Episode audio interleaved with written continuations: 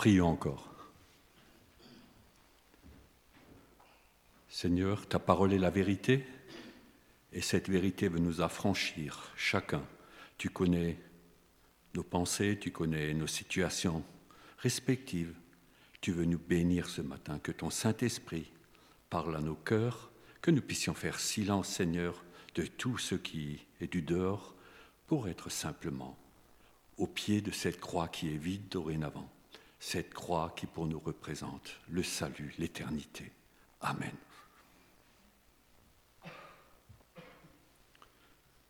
André nous a parlé de Marie, surtout. Un reporter, moi j'ai trouvé un autre reporter qui parle plutôt de Pierre, Simon Pierre. Non, euh, c'est d'il y a 2000 ans, donc euh, voilà. Donc, euh, à Gethsemane, Jésus avait appelé Pierre, Jacques et Jean plus que les autres pour le rejoindre pour prier. Les autres étaient un peu à l'écart, il les a emmenés un peu plus loin, il a dit veillez et priez, et puis lui, il s'est encore écarté un peu plus. Alors qu'il euh, luttait contre la frayeur et l'angoisse, nous est-il dit. Les trois disciples, tout comme les autres, se sont endormis de tristesse. C'est la parole qui le dit. Pierre s'est fait interpeller. Simon, tu dors? Pourquoi Pierre plus que les autres? Pourquoi ce reproche à Pierre et pas aux autres? Le même soir, Pierre avait affirmé, Quand tous les autres seraient scandalisés, je ne serai pas scandalisé. Et plus fortement, Quand il me faudrait mourir pour toi, je ne te renierai pas. Et déjà, la première petite épreuve, pourrait-on dire, et Pierre y s'endort. Pierre, l'homme puissant, viril, après un instant de faiblesse, de sommeil, doit montrer qu'il tient parole. C'était juste un petit écart, une petite faiblesse. Nous allons lire, lire dans Luc, au chapitre 22, les versets 47 à 51.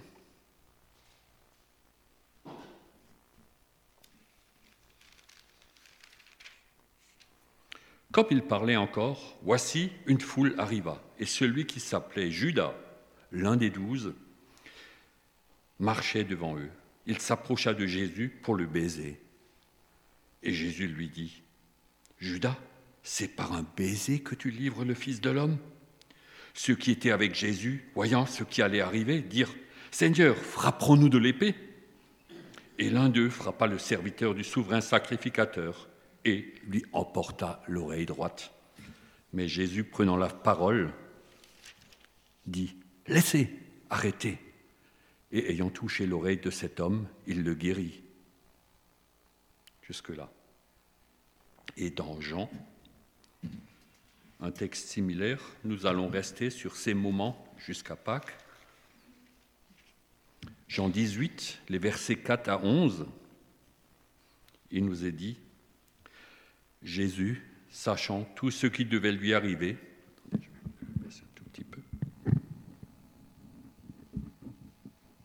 s'avança et leur dit, Qui cherchez-vous? Ils lui répondirent, Jésus de Nazareth. Jésus leur dit, C'est moi.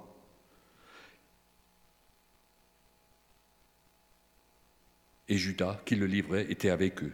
Lorsque Jésus leur eut dit, C'est moi, ils reculèrent et tombèrent par terre. Il, leur demanda de nouveau, Qui cherchez-vous? Et ils dirent, Jésus de Nazareth.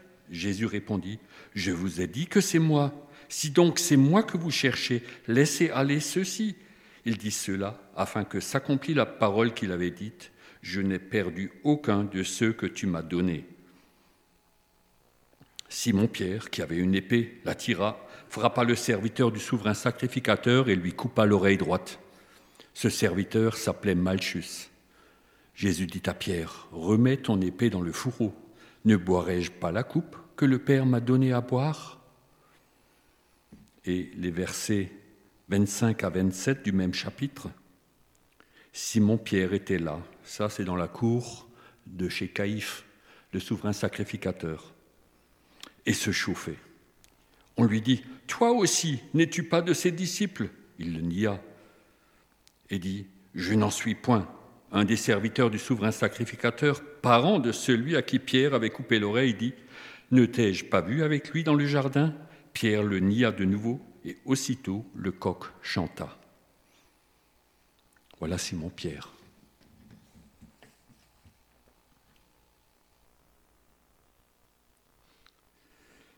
Quelqu'un fait une suggestion Seigneur, frapperons-nous de l'épée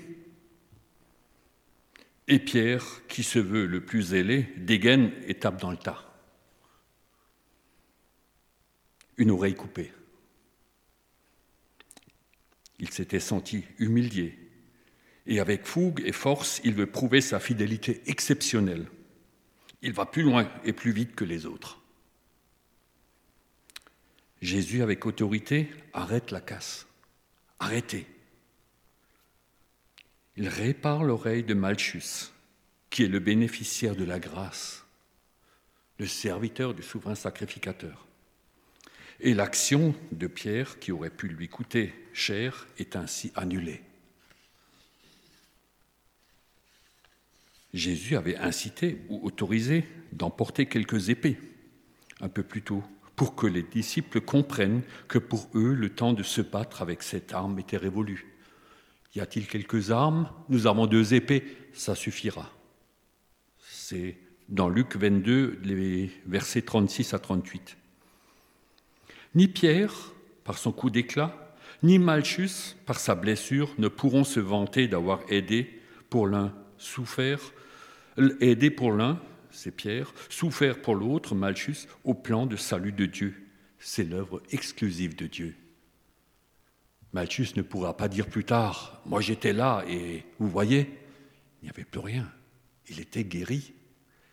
Et Pierre n'a pas aidé Jésus. Jésus a dû réparer la bévue de Pierre. Jésus aurait pu en appeler aux légions d'anges dans Matthieu 26, il dit, si j'ai besoin d'aide, douze légions d'anges sont prêtes à intervenir. Et le Père l'aurait exaucé. C'est le Fils du Père. Mais cela aurait signifié notre mort éternelle. Si les anges étaient venus délivrer Jésus, il n'y aurait pas eu de sacrifice de Jésus. Il n'y aurait pas eu d'agneau de Pâques immolé. Et, sans exception, nous aurions eu notre mort éternelle, séparés de Dieu. Son amour veut que tous soient sauvés. Et il a commencé par ce Malchus. Si donc c'est moi que vous cherchez, laissez aller ceux-ci. C'est ce qu'il dit à cette corde qui vient là. Aux ordres, il y en a un qui se sent fort là, c'est Judas. C'est le meneur de toute une troupe.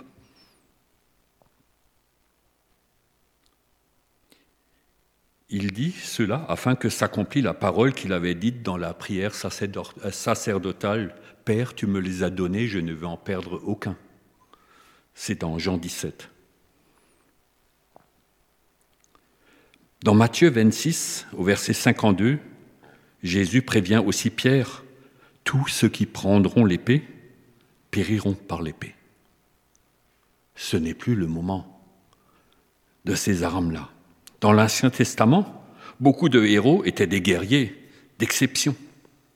Les fils de Tserouja, vous savez, les neveux de, David, c'était des champions. Hein. Et leur acte héroïque, c'était d'étaler tant et tant de, de, de, tuer tant et tant d'ennemis. Et il y en a, euh, Samson, c'était un héros. Il y en a à profusion. Mais ces héros-là n'ont plus leur place dans la nouvelle alliance.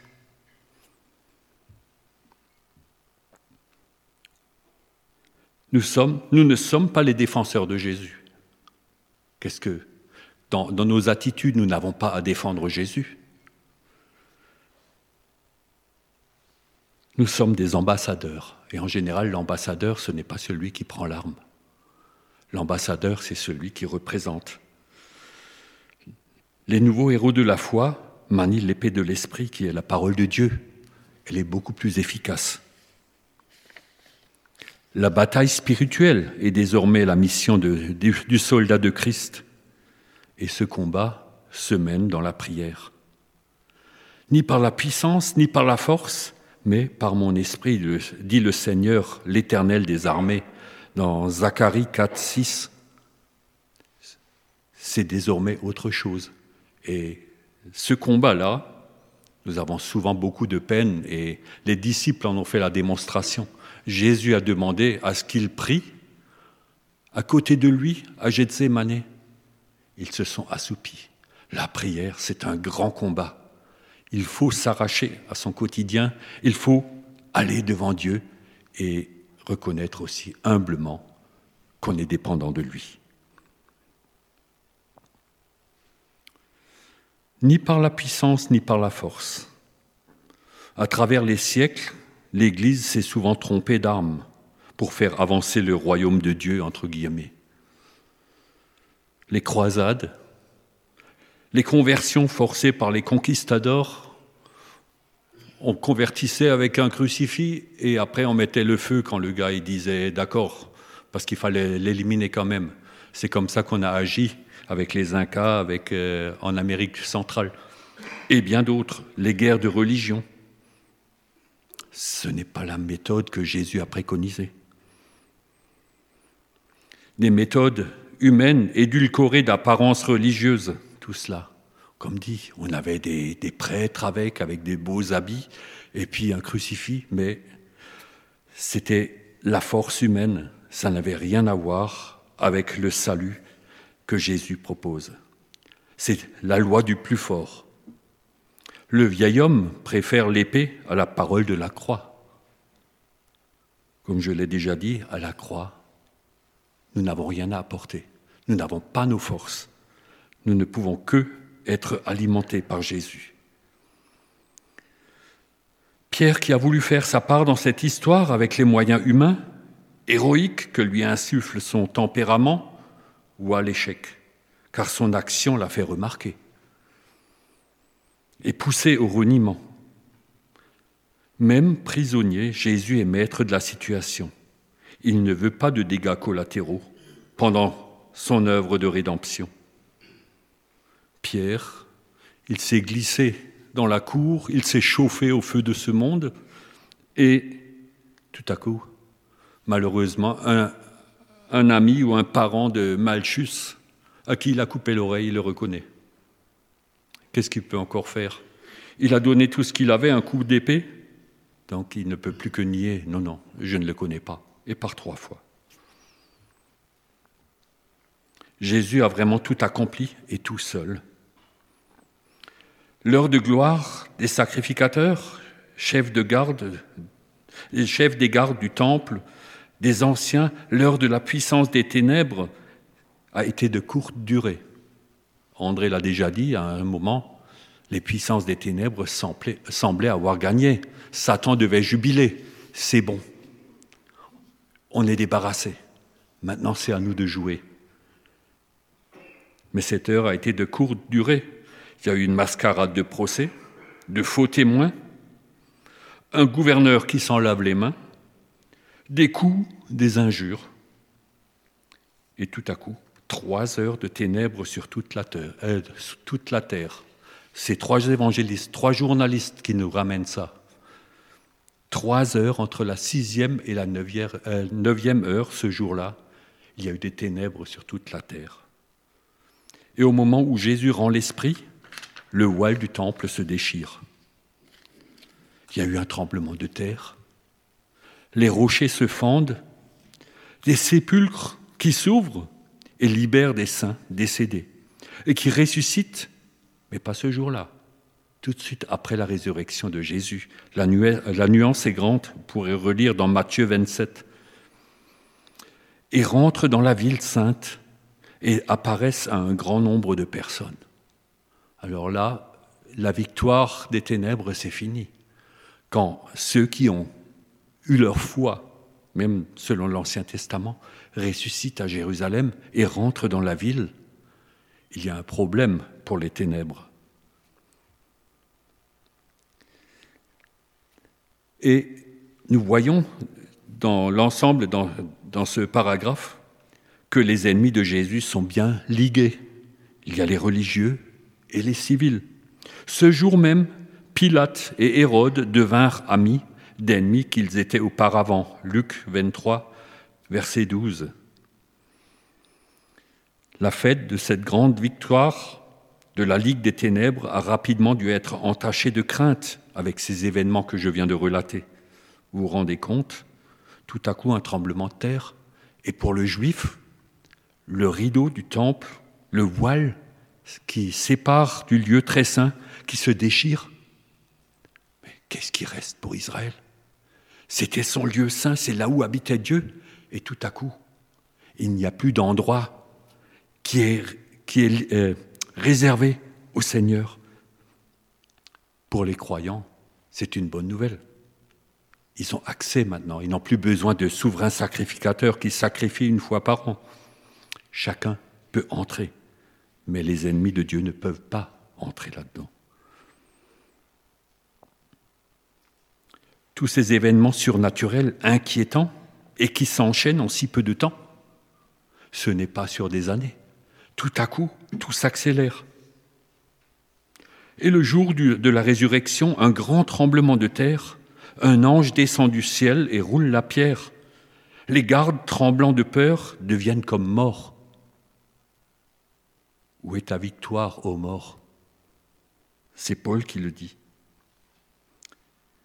Et puis, Jésus qui dit, là je ne sais plus si c'est Jésus ou un ange qui dit, allez dire à Pierre, il le dit aux femmes, aux disciples et à Pierre qu'il vous précède en Galilée. En Galilée.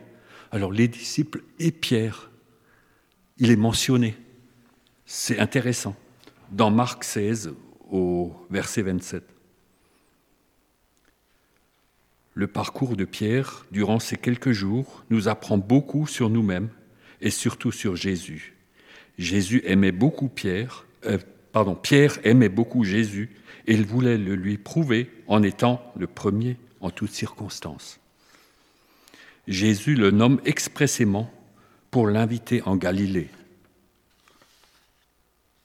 il sait qu'après le coup spectaculaire de l'oreille de Malchus et le reniement honteux de Pierre, celui-ci a besoin d'être restauré. Simon, fils de Jonas, m'aimes-tu plus que même ceux-ci? Ça, c'est Jésus. Et trois fois. Plus que les autres? Tu sais que je t'aime, mais il n'agite pas. Et il n'ajoute pas plus que les autres. Je crois qu'il a compris là. Il ne va plus se mettre en avant impulsivement. Tu sais que je t'aime. Tu sais toutes choses. Et c'est Jésus qui a fait le premier pas. C'est son amour parfait qui permet à Pierre de confesser son amour imparfait. Jésus l'engage comme berger. Là, Pierre a été préparé. Il fallait qu'il passe par là. il va nourrir, garder, paître le troupeau du bon berger. Là, il sait qu'il n'a plus besoin d'amener ses propres forces. Il, est équipé par la grâce. Lui aussi a eu besoin du sacrifice, de la mort et de la résurrection de Jésus-Christ. Jésus nous invite chacun à déposer nos armes charnelles et à saisir l'épée de l'Esprit dans toutes nos luttes. Pour cela, nous devons consulter sa parole vivante de plus en plus souvent. Parce que l'épée de l'Esprit, c'est la parole. Et depuis Pâques, Jésus est vivant et pour ceux qui l'ont accepté, vivent déjà maintenant avec lui. Amen.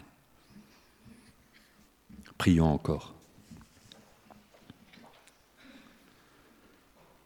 Père, merci de, de ce que ta parole ne cache pas les faiblesses de tes serviteurs. Cela nous encourage aussi, Seigneur, à ne pas avoir à paraître, à ne pas avoir à compter sur nos propres forces ou sur l'image que les autres ont de nous, Seigneur. Toi, tu vois au fond du cœur. Pierre a dû passer par cette épreuve pour comprendre ton amour immense, Seigneur. Et chacun d'entre nous, nous nous mettons devant toi et nous te demandons, Seigneur, éclaire nos cœurs sur nos motivations et surtout garde-nous près de toi dans notre quotidien. Et Seigneur, pour ceux qui ne t'ont pas encore accepté, fais-leur la grâce, Seigneur, de te découvrir, toi, l'agneau de Dieu qui ôte le péché du monde. Amen.